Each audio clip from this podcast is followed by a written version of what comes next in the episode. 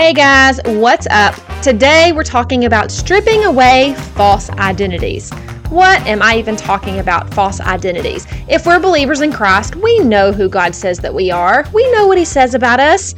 But the reality is, a lot of us aren't living into that. A lot of us don't believe that we're chosen. We get rejected by people out in the world, and we forget that we're already accepted. We are told other things about ourselves. We have these labels put on us by other people, and we we seem to forget that we are holy and righteous. We are His beloved. We forget who God says that we are. And when we're unsure of who we are, we're often confused. We don't know how to show up in life. We don't know what to do. We don't know how to use our gifts. We don't know where to cultivate. We don't know where to put our energy. And we stay in this constant struggle of uncertainty because if we aren't clear on who we are, we aren't clear on what we're supposed to do with our lives. We're not clear on helping our emotions line up with truth. We start believing everyone else and we forget what God says about us. Now, I was clear about what to do when I put my energy into my role as a wife. I was certain of how to show up in, in life. When my identity was wrapped up in being a mom and homeschooling these kiddos for two decades, I was sure how to show up as a homemaker and serve my family. I knew who I was, so I knew how to show up. But the thing is, I didn't know who I was. I just knew what I did. I knew the role that I was stepping into. Guys, in reality, those roles weren't my true identity. They were areas I could show up in and express my true identity. But those roles were not who I am. It was what I did. So think about that today. When you're thinking about what you do, is your identity wrapped up in what you do, in the roles that you have, in the hats that you wear? Or are you truly secure in who God says you are? Do you live into that? Are your emotions lined up with that? Whatever roles you're in, it's not who you are. It's just the opportunity to have your true self be expressed in those areas. When we have our identity wrapped up in our roles, life can feel really hard and chaotic and and, un- and uncertain. I can't talk today. We feel all chaotic and uncertain when those roles we're so wrapped up in, when they're stripped away, or when we have to transition into new roles. We don't know what to do when our whole identity is placed in those areas.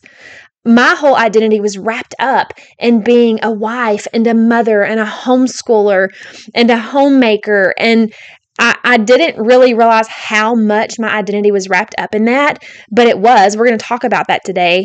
But I want us to consider our truest identity, our identity that never changes. No matter what age we are or what season of life we're in, we have an identity that never changes. Now, I can only speak from personal examples, but I remember when my athletic days of competing were over. I mean, I was just a kid, right? Young one. But I had to release, or I had to relearn, not release, I had to release that part of my life, and I had to relearn who I was apart from being a competitive athlete. Now, that seems like such a simple example because everyone goes through it. Everyone graduates high school.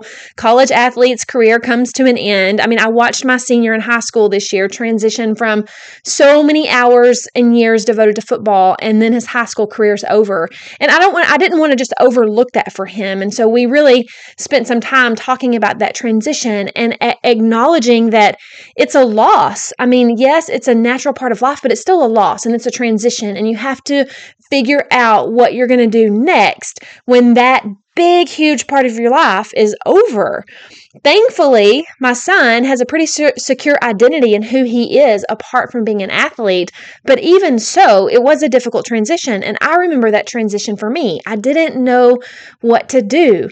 Now, I wish I had leaned into my truest identity in Christ, but instead, I just found new roles to take up as my new identity, my new place where I put my energy, my new project, if you will. Don't get me wrong. I knew what God said about me. Even back then, I knew God's word. I knew what He said about me.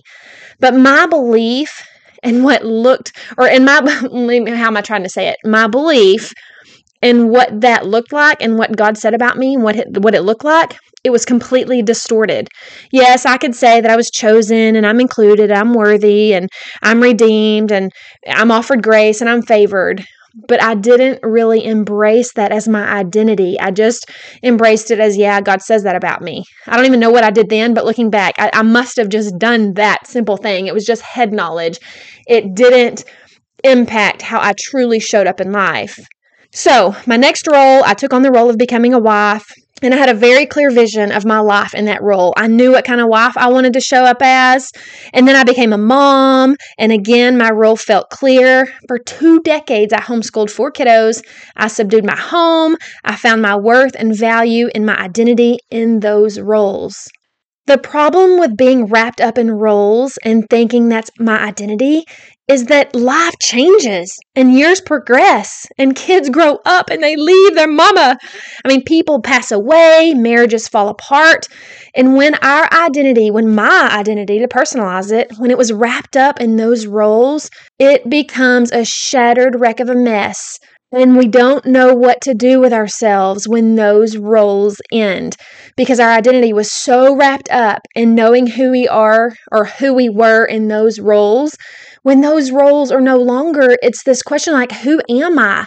What do I do with myself? Like, I don't, I don't know what to do. I don't know what to do that now that my kids don't need me. I don't know what to do that I don't have these other areas that I've poured two decades into. I don't know what to do anymore. Well, a few years ago, I was propped up in a chair with stitches in my leg, unable to walk.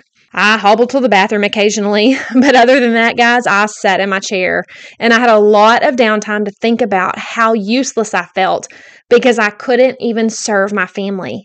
I couldn't clean, I couldn't I couldn't tidy up, I couldn't cook. Now that seems like, you know, a vacation for a mom, but I realized that I couldn't bless my home or my people. And there's that, I don't know, that feeling that I'm not valuable. I'm not useful. But in that moment, God showed me just how much of my identity was wrapped up in my doing instead of my being. If you didn't catch that, I'm going to say it again. I, if I can say it the same way, I realized how much of my identity was wrapped up in my doing instead of my being. He showed me how productivity was my drug of choice. Now, nobody would consider that a drug, but looking back, productivity was my drug of choice. Not only did I distract myself from reality with my productivity, but I tried to earn approval with my productivity. I tried to find value.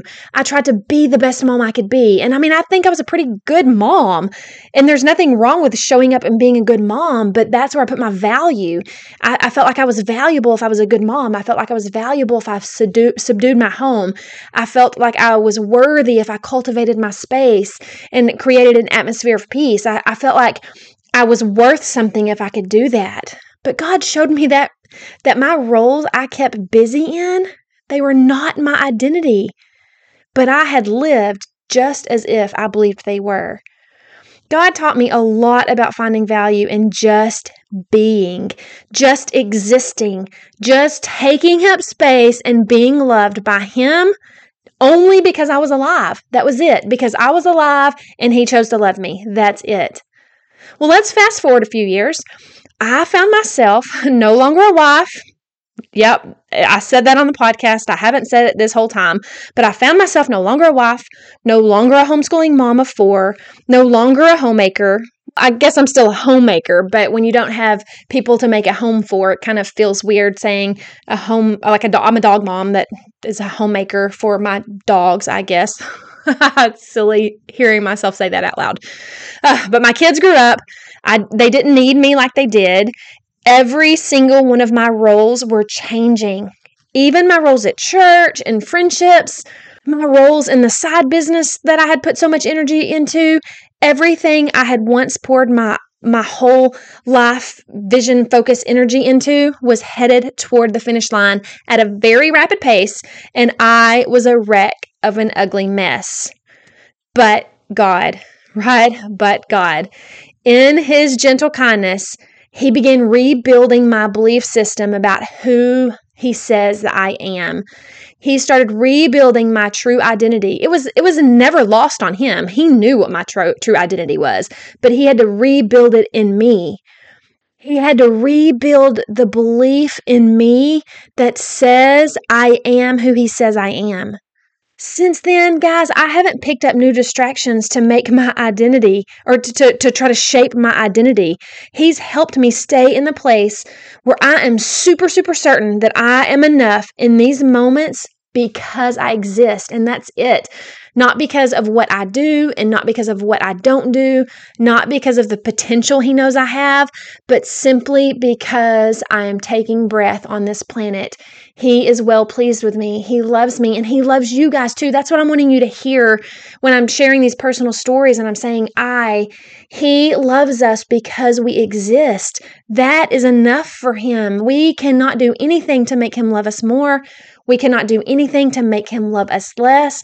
We are completely secure in Him being well pleased with us simply because He created us and we exist. That's it. He's taught me that. He's taught me that I am chosen by Him and that that is all that matters. It doesn't matter what role I may be in in this next season of my life. I don't even know what it's going to look like.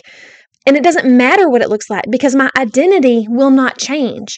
How I express myself in those different roles that kind of come up, it may look different, but my identity will not change. My identity will not look different.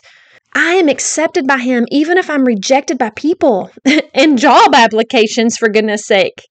All of these things I'm saying, again, they're for you too. You are accepted, and it doesn't matter what role you're in in this season of life. Your identity does not change. We are fit to serve and worship God, not because of anything we do, not because of anything we didn't do, but because that is our identity. He has made a way for us. He's made a way for me. He's made a way for you. And we are not disqualified. I am not disqualified because I'm going to be labeled. I have to click the divorce box on, on forms at the doctor's office now. I'm not disqualified because of that.